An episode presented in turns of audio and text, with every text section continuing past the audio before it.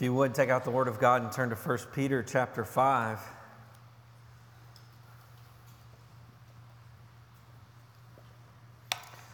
First Peter chapter 5, we will be looking at verses 1 through 4 and talk about what it means to shepherd amidst suffering.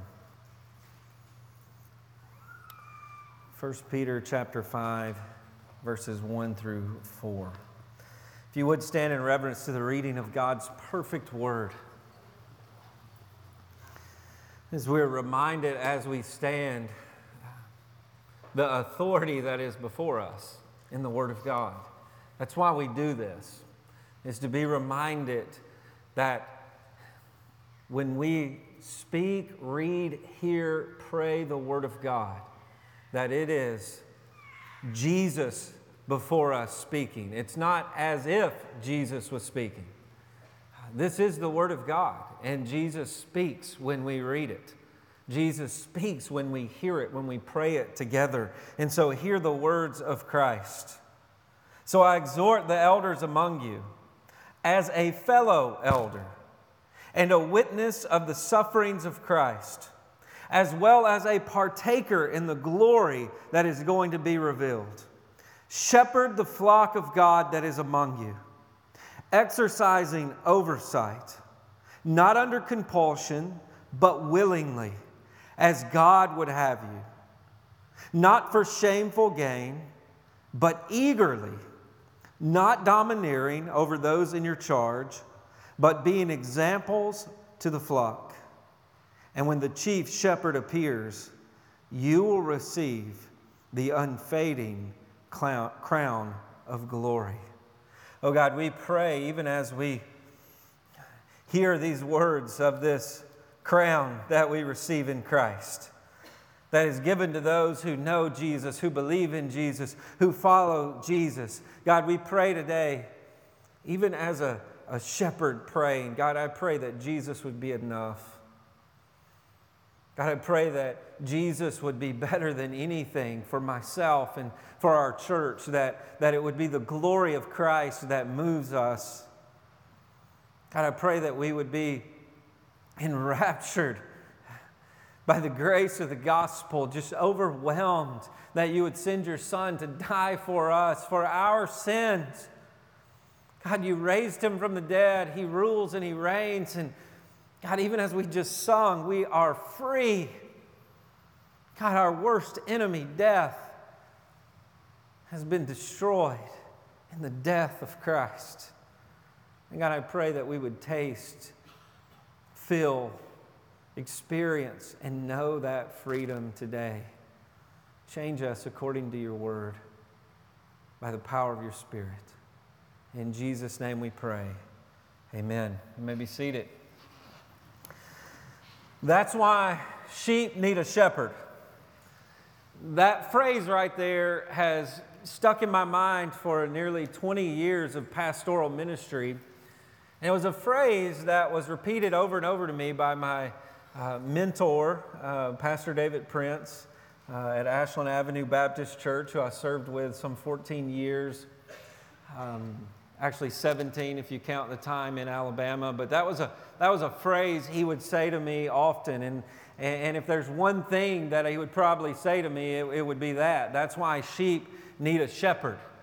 Early on in ministry, I didn't understand why people in the church did what they did. It just, I didn't understand it. I'm a pastor and excited about leading a church and just didn't understand why people didn't didn't always do what you thought was a good thing to do when they're following Jesus, like, like come to church, like read their Bibles, like not cheat on their wife, things like that. It just blew my mind that people would decide to do things counter to the gospel. And, and, and I would get so confused and distraught and frustrated. And, and in his office, time and time again, as we would talk about just disheartening, frustrating circumstances, he would just say, That's why sheep need a shepherd. Like, that's why you're here. That's why you exist, is to lead, is to shepherd, is to pastor people. Like, if they just did everything they were supposed to do, you wouldn't be needed. That, that's why we're here, to be shepherds. Another phrase that we would often say to one another is sin makes you stupid. Just helped us put into perspective things that people would do. Ple- pleading with people uh, not to end their marriage. Men who you would sit with who had drifted into temptation, were leaving their wife and kids, and would say things to you like, This is none of your business. I'm not hurting anyone. And you would look into their eyes and go, Where are you? Like, do you really understand what you're doing? And we, would so often leave situations like that and say, reality is sin makes you stupid. Sometimes you don't even, you're so committed to getting what you want, you don't even know what you're doing. And those two phrases are sort of melded together in my mind. Sin makes you stupid. That's why sheep need a shepherd. those two things go together. Sin makes us stupid. We don't know what we're doing half the time because we're so committed to serving ourselves. We don't think about the consequences. We don't think about what it's going to cost us in the end. Sin makes us stupid in the moment. That's why sheep need a shepherd. And, and as a shepherd, I know full well sheep need a shepherd because I'm also a sheep. And, the Bible describes sheep as needing leadership. They are desperately in need of leadership.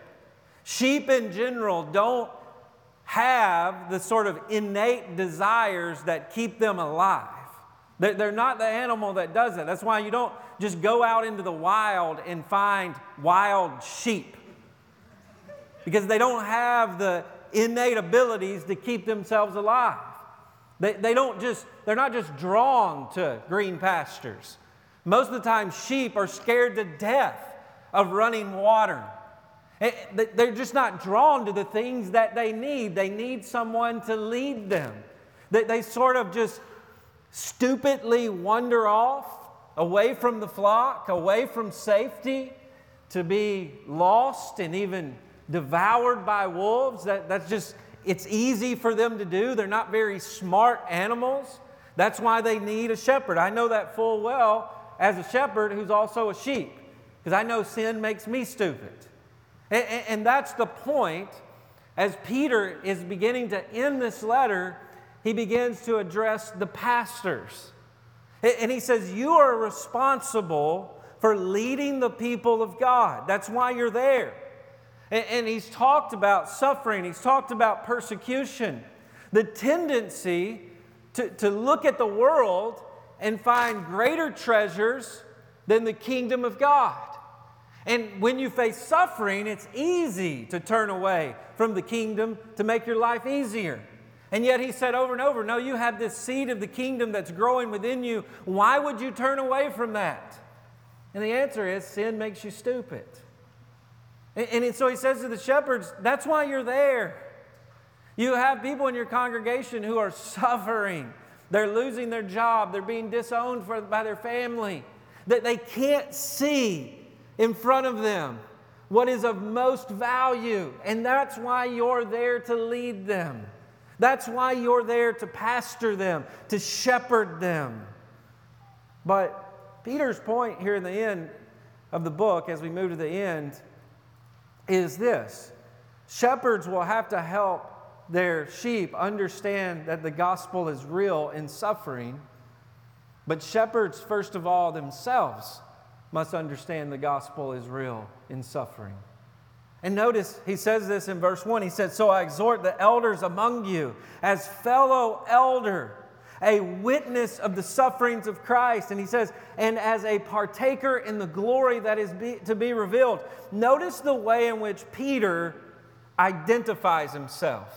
Now, remember, Peter has been called the rock by Jesus. And he says, Through your preaching, I'm going to found the church on your declaration. We see that in Acts chapter 2. As he stands up and preaches the gospel, the church comes alive. The church is founded in Jerusalem through Peter's preaching.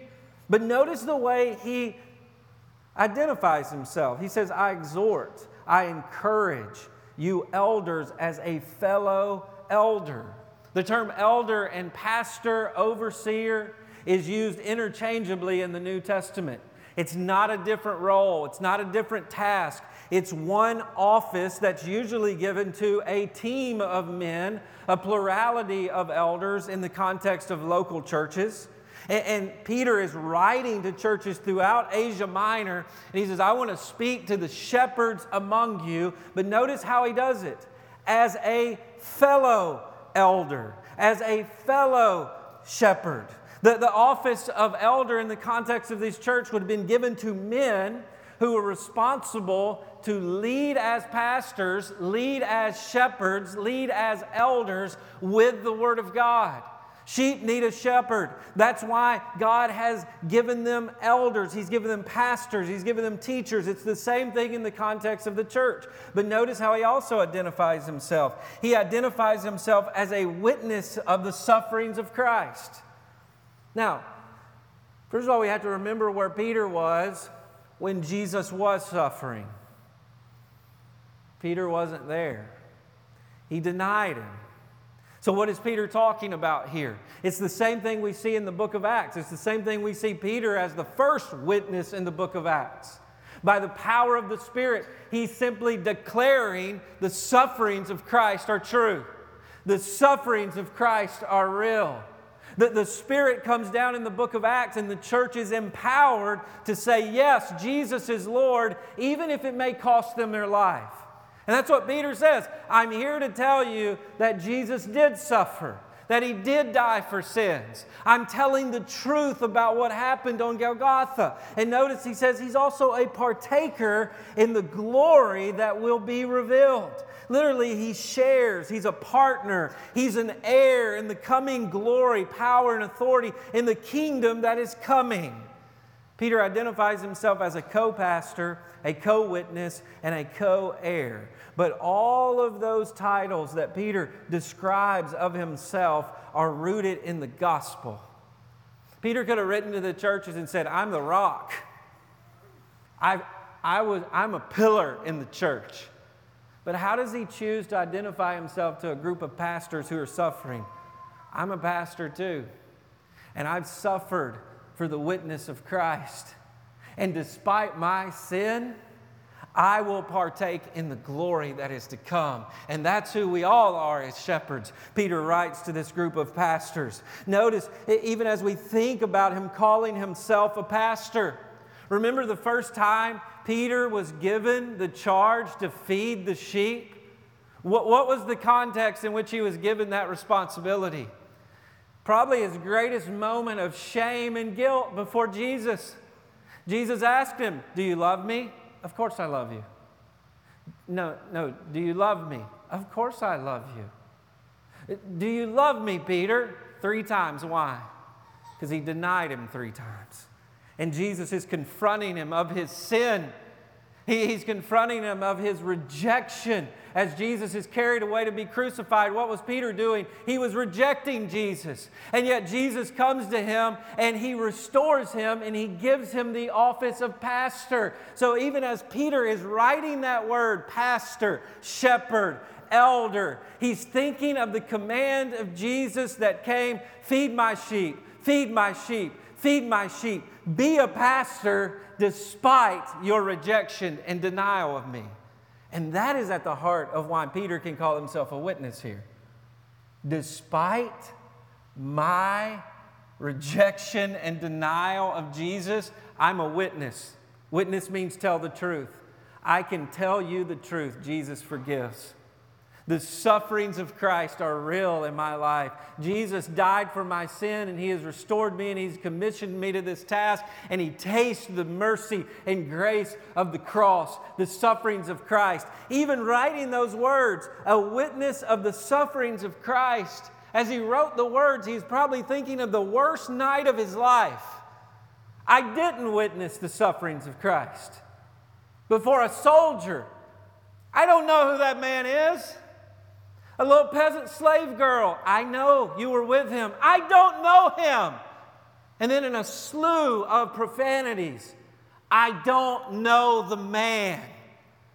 The witness to the sufferings of Christ would have brought back memories of his worst night. And yet he stands here and he says, I am a witness to these sufferings, meaning I can taste the forgiveness that comes to these sufferings. I am a pastor who can taste the gospel in the sufferings of Christ as he's died for me. Peter would say, I am a stupid sheep who needed the shepherd. And he died for my sins, and that is why I can partake in his kingdom is coming. And that's how he's challenging these pastors. You are sheep as shepherds who need the shepherd. And I've tasted the grace and mercy of the shepherd, the good shepherd. And I'm writing you as a co elder, as a co pastor, as a co shepherd. Notice verse 2 shepherd the flock of God that's among you. Again, this is an office of leadership in the church. And the responsibility of the elder is to be a shepherd. Notice the flock of God. It's a picture of the church, sheep who need a shepherd. And that's your responsibility to be. Notice he says, exercising the oversight. God has given you that role, He's given you that responsibility, He's given you that office. But notice you are to exercise it, it requires work, it, it requires intention. You have a responsibility. Now carry it out. Now, that is the role of a pastor, is to be a shepherd. Leadership skills in the context of a church can be used for the good of the church and should be. But just because you have leadership skills doesn't make you a pastor. There's a lot of guys I know who have amazing leadership skills and can manage groups of people, but they're not pastors. There is a call on the pastor's life to be, notice, a shepherd of the flock of God. And it means to lead, protect, and provide with the Word of God. And so the church is not a leadership platform for something else. it's not a place where you make yourself known as this amazing CEO of some business. You don't platform the church for that. The shepherd is not to be known as some great, amazing consultant or coach. He's a shepherd. That is at the heart of his role. He may be able to do all those other things fantastically and great, and even use those skills for the health of the church. But at the heart of what he does, he is a shepherd who is leading sheep with the Word of God. And so the Word of God is central. The preaching of the Word of God is central. In counseling, the Word of God is central. In advice, the Word of God is central. He is the one standing before the congregation with the Word of God, delivering the Word of God to the people of God as a shepherd. That is the role. Not just to be a good leader, not to be a celebrity, but to be a shepherd for the people of God. And notice he begins to describe this. He says, You're to shepherd from your identity, not for an identity. Notice as the text continues, you're to shepherd the people of God not under compulsion. That means under fear or with a sense of duty that I have to do this. This is a task. And, and out of fear and sheer duty, you just do it. He says, No, you're to do this willingly. And this speaks to the desire upon a shepherd's life. There's an overwhelming desire to lead the people of God with the Word of God. That, that, that's at the heart of who He is. He doesn't say, well, you know, other careers haven't worked out for me. Can't find a job anywhere else. It would be, church folks are nice folks, supposed to be be nice for me to get a job at the church. I'll, I will pursue this pastor thing. That, that's not how that works. No, there is an overwhelming call upon his life to shepherd with the Word of God, to lead the people of God with the Word of God, that he could not do anything else. And so it's not this sense of duty. There is a desire. When God calls a man to be a shepherd, when God calls a man to be a pastor, He gives him that desire. He gives him that overwhelming desire. And, and Peter says, That's what, how I want you to shepherd the flock of God with that overwhelming desire, not out of compulsion. You know, when ministry becomes compulsion, when it becomes fear, when it becomes duty, is this when the shepherd confuses his identity before God with the task and role that God has given him. My identity before God is Christian, someone who knows the gospel and has believed in Jesus first and foremost. I don't stand before God as a pastor. I'm not earning anything else before God as a pastor. I'm not losing anything else before God as a pastor. There is to be a reverence before teaching the Word of God. Teachers of the Word of God will incur a stricter judgment, but I'm not accepted into heaven through how good or bad I am as a pastor. And that's when this becomes a duty. When you think good sermon, bad sermon, that determines if God's happy with me or He's not. Good counsel, bad counsel. Good advice, bad advice. When the numbers, when the success, when the failures begin to define you, that's when this role becomes a burden. That's when this role becomes compulsion. It becomes a duty when you are, you are wrapped up in the success or failure, and it is what defines you. Peter says, No, you've got to do this willingly. And how do you do that? Understanding I stand before God in Christ. I couldn't stand before Him without Christ. God is happy with me because He loves and He delights in Jesus. He couldn't be more happy with Jesus. He couldn't love Jesus more, so he couldn't love me more. And the pastor who gets that, who's rooted in that, that, that, that, that's when this task becomes a joy, a delight, when he understands Jesus is a much better shepherd than me, and I can't improve on his shepherding. I'm a dumb sheep who needs a shepherd. And my identity is determined through faith in Him. And so I want you to pray for me. I struggle with that. I struggle with the anxiety and fear that this role defines me. Where, where if I preach a good sermon, wow, God was amazed today. People were amazed. I must be doing something right before God. That's usually not the way it works. Usually, when I think I preach a great sermon, is usually when I preach my worst sermons. Usually, when I preach my worst sermons, people are like, wow, that really spoke to me today. And so I can't get that right anyway. I'm usually wrong when I try to, to say how good or bad I'm doing. Usually, when I'm in a, a counseling situation or in a conversation with someone, and, and, and, I say something that in my mind I think that was really stupid. They're going, that was amazing advice. And then weeks later coming back, that changed my life. Well, I don't even know what I said. I don't even remember what I said. It was so stupid. And so I can't even get it right. I don't know when I'm doing good or bad. And yet, pray for me that I would understand that God is happy with me, good, bad, not earning less or more favor with God no matter what happens here. I'm not defined by this role. I work from this role, understanding the gospel. And he continues, he said, Shepherd in the security of Christ, not for shameful gain. Notice the gain here, not for shameful gain, is probably referring to financial gain at this point, where you just use the ministry to get paid. Churches do pay their pastors. Thank you.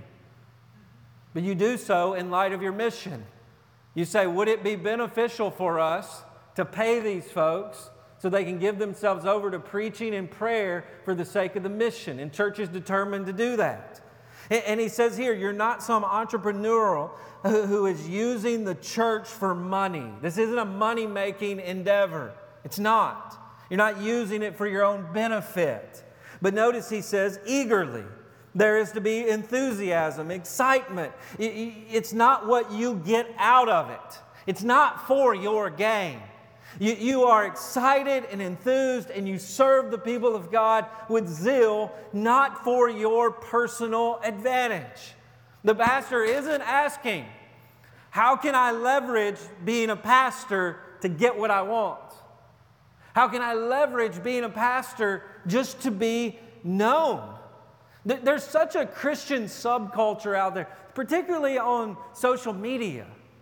And, pastors get so involved in that, they want to sound witty. They want to sound snarky. They want to come across with, with, with the most outstanding thing anybody's ever heard about cultural situations, about how to grow your church. And, and you can easily, in any Christian subculture, there are subcultures in the Christian subculture that you can be known. You can create a little following for yourself in just about anywhere and be known. That's also the type of gain he's talking about here. Just to leverage this role to be known for some sort of benefit. It even happens in small churches where the, the pastor becomes the one with all the answers all the time. And he leverages that. You become addicted to that. You, you begin to you begin to you begin to pursue that. And he says, Don't do that. It's not for your gain. You are to serve eagerly no matter what you get in return. And this eagerness comes from the freedom of the gospel. The pastor is to serve in light of the kingdom that is coming, not any sort of kingdom he can build for himself now.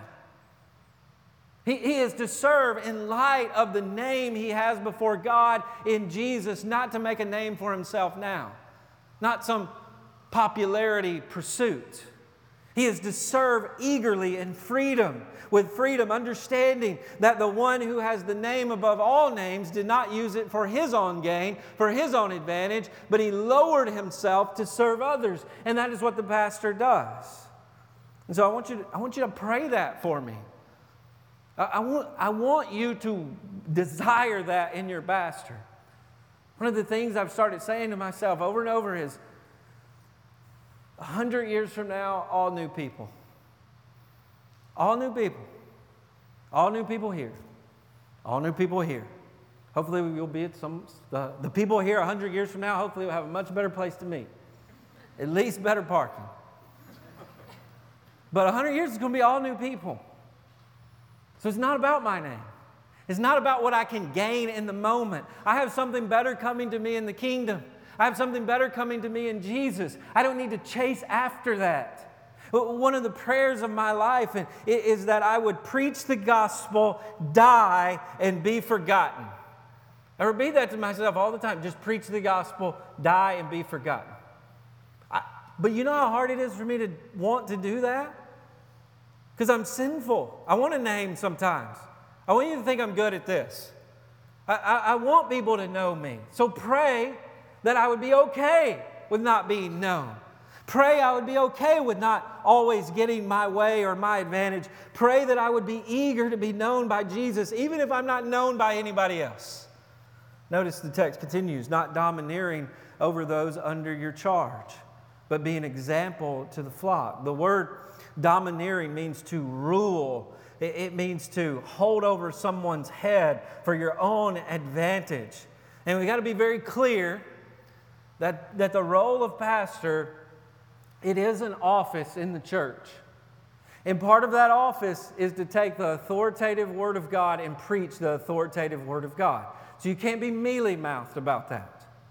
There is an authority when Jesus speaks, but it's not my authority, it is the word of God. So when I preach the word of God, it is the authority of Christ. And when I stop preaching the word of God, fire me. Get rid of me. Because this is the authority. And you have to preach with authority because you are delivering the authoritative scriptures. And notice he says, in your charge. There are orders to be issued from the Word of God. This is a military word. You are a commander who is issuing a charge from the Word of God, and so it comes with some authority. It, it, it comes with, with, with power from the Word of God. But it's not my authority, it's not my power, it's the Word of God. And so you don't use it domineering for your own advantage. You don't take the office. You don't take the power of the word. You don't take the respect. You don't take the honor. You don't take the office and use it for yourself. No, notice what he says you're examples to the flock. The, the word example means a pattern to be mimicked. And so you, you're not using it for your own advantage. No, you're living it out among the people, with the people, so that they understand what the pattern is and they imitate it, they, they, they mimic it. And it's the same thing we see here Jesus. He had all power, had all authority. The, the, the word in Philippians chapter 2 is he did not consider equality with God a thing to be grasped. Meaning, being God, get this, was not used for his advantage. No, he was God and he used that for the advantage of others. I'm a pastor. God has given me this desire, He has given me this role. I have to use it for your advantage. It's not about me, it is about you. And he says here, you are to live out this pattern with the sheep so that they understand what it means to, to live for Christ. And, and, and the pattern for a, a shepherd is to be like the chief shepherd, the good shepherd, who laid down his life for the sheep. And so, what, what are you supposed to do? Well, we look to our shepherd who's constantly marked by self denial. Not using the office for his own advantage, but making sure he's using it for the advantage of others. This is a commander who's not issuing commands from behind to keep himself safe. No, the shepherd at times is among the sheep fighting, in front of the sheep, defending. And so they see firsthand how they are to live and how they are to be marked by self sacrifice. Shepherds do not push from behind, they lead from the front. Cowboys ride horses. I love cowboys, but I'm not a cowboy, I'm a shepherd. And cowboys ride horses and they scare cattle to do what they want. They have little dogs that run behind them and bite the cow's heels. Shepherds don't do that. Shepherds are among the sheep, walking at a pace where they can keep up. Try not to lose any of them. What do sheepdogs do? They circle the sheep up. They get them in a flock so you can move together. And so the shepherd isn't pushing from behind, he is leading out front. The shepherd doesn't use his position to get his way. He is in position to lead for the good of the flock. He's out in front. Even when wolves attack, he is out in front to defend, to save, to lay down his life for the sheep. I never want to use this position for my own advantage. You know what I want to use or leverage the role I have? I want to make sure I'm always using it for mission. Mission. That's why there are hundreds of things around here that you're going to ask me about, and my response is going to be, I don't care. I don't care. Did you know we're serving Folgers? I don't care. Did you know this or that? Did you know? I don't care. I, am not walking around, I got to have it my way. Starbucks, Chick fil A coffee. Get that over here on a Sunday. At least we can taste something from Chick fil A on a Sunday. I don't care. But, but when you ask me, what is our mission as a church? We're going to plant as many churches as we can. I do care about that. Why? That's the Great Commission. That's what we're going to get after, and that's what we're going to do. We're going to rescue orphans who don't have families. Many woke up today and they don't know who mom and dad are. We're going to step in their life and we're going to throw open our homes and we're going to bring them in and we're going to be family to them. We're going to send out some of our college students to places they may be arrested for preaching the gospel. You see, I can't be over here screaming about the donuts and I got to have my donut and then over here screaming about missions. No, this is where I got to use authority. This is where I have to charge and command when it comes to mission. And so there's going to be myriads of things I don't care about. I don't. Let's reach as many people for Jesus as we possibly can. And let's keep going. And the day that I'm not using this role for that, fire me, get rid of me. Because I'm used up and I'm done. It's time to move on. Retire, go to Florida, live on the beach. But this role is for the sake of mission, and it should be leveraged in that way. So pray for me. Pray for me in that way. Pray that your pastor would be committed to that. Verse 4, and here's the goal when the chief shepherd appears, you will receive the unfading crown of glory. Now, we read that and we go, wow, pastors, they get a special crown. That's not at all what he's talking about. He's talking about the chief shepherd, who is Jesus, who is the lead shepherd. You're following a model shepherd in Jesus. Your, your authority is based on his authority first and foremost. And he's commissioned you to that task. And there's a day where the sky will rip wide open and you will see the chief shepherd. And guess what you get on that day? The chief shepherd.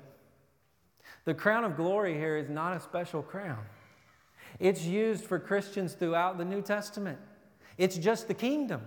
And that's the point to the shepherd. You get to go to heaven, so shepherd well. You're not going to go to heaven because you shepherd well. No, shepherd well because you get to go to heaven. That is the reward. The picture here is of a race, and the only reward you need to run the race is Jesus. Jesus is the greatest treasure. Jesus is all you need. The crown that Jesus gives all believers is the kingdom. He is the reward. And so the shepherd should always serve, uh, amazed that God would save me. Just blown away by it. Why would He save me from my sins? Why would He be so kind to me? Why would He send His Son to die for me? The thoughts and intents of my own heart. Why? Amazed by it, overwhelmed by it, that God would send His Son who lived a perfect life, died in my place. He raised him up, and He's given me this amazing kingdom. That is enough. It should be enough. And then on top of it, I get to shepherd. Oh, that's amazing because I don't deserve that. Jesus is enough. And here's the point if I want you to believe Jesus is enough nine to five every day of your life, I have to do this like Jesus is enough. I've got a shepherd like Jesus is enough because I want you to believe it. I want you to believe all you need is Jesus. No matter what happens, and that's the way I have to do this. That's way I have to lead here to, to taste and believe the Lord is good at all times. But notice, it, the, the point here is that you would be an example. You, you would be a shepherd who is an example. An example of what? An example of someone who understands they need a shepherd. The pastor has to understand he is stupid, a stupid sheep who needs a shepherd. And that is the goal, the chief shepherd. That's my goal, is to get to the chief shepherd. And I got to be out among you saying, let's go, let's get to the chief shepherd. There's a crown of glory awaiting all of us. Let's go. And that's the role. But, but I have to shepherd from that identity. One of the things I was thinking about Peter this week is his identity in this context is rooted in his best and worst night of his life. When he talks about the gospel, when he talks about the sufferings of Christ, that is the worst moment in his life. You, you understand that? He was an accomplished fisherman. He, he, he was okay until Jesus said, Come follow me. And he was the one that says, Jesus, we're going to take over the world. It's all going to be great. And you're going to die on a cross. What in the world? No, that can never happen. And if they all deny you, I never will. Peter liked to talk a lot. And then when it came to the rubber meeting the road, he denied Jesus. And, and on his worst night, he would turn and say, That was also my best night. That was my best night. Because the apex of my denial, I can't forget. But also on the cross, what is Jesus doing for Peter? He's dying for his sins. So, so even in the moment, there, there's the tension. This is the worst moment and the best moment for him. And that's where he finds his identity. And that's where we must find our identity. You must find your identity in your worst moment, which has been displayed as all your sin. All your sin on Jesus. You have been outed. Your sin has been put on blast. You can't hide. It took the sinless Son of God to die for your sins. That is the worst moment of your life, the cross of Christ. It's also the best moment because there your sin is being died for. And so all of life is lived from that moment. You, you live saying, Jesus has already died for my worst failures, and I will never accomplish anything in this life better than what Jesus accomplished for me on the cross. And so our identities are rooted in the cross. And so it's not just the shepherd who must shepherd from his identity, it is the whole church that must live from their identity in Christ, in the cross. And I know some of you here today, you are worn out. Life is a burden to you. You are doing it out of compulsion. And you know why? You're not finding your identity in Jesus. You're trying to find your identity in being a good mom, a good dad, a good employee, a good employer, a good church member, and that's where you are working for an identity and it will never satisfy. The only identity you need is in Jesus before God. Be satisfied there. You know what? I struggle with that too. I struggle with that. Not just because I'm a pastor that makes it easy. Some of you here today, you are longing for more. You are looking for gain. You want more energy. You want more time. You want more money. You long for it, and it's not enough. Guess what? I do too. That's why sheep need a shepherd. Sheep need a shepherd. Some of you are here today and you're striving to use your position for your good. Whatever role you have, roles of authority, mom, dad, teacher, leader, and you're taking it. You're finding your identity there and you're using it for your gain and you're struggling with that. I do too. That's why sheep need a shepherd. Some of you are here today, you just feel lost. You, you don't even know what to do next. You don't even know where to go. Guess what? I do too at times. And I'm the shepherd. Sometimes it's confusing to me. Sometimes you, you don't understand where you are and you're thinking, are we really going anywhere?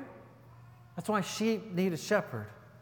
You see, a good pastor knows he's not good. A good pastor knows the good shepherd who came to seek and save that which is lost, who did not consider God his own, being God his own gain, but used it for our gain. He laid down his life for his sheep. He identified with us as a sinful rebel, dying on the cross for our sins. And that's why sheep need a shepherd. The chief shepherd, the better shepherd. Look to him. Let's pray.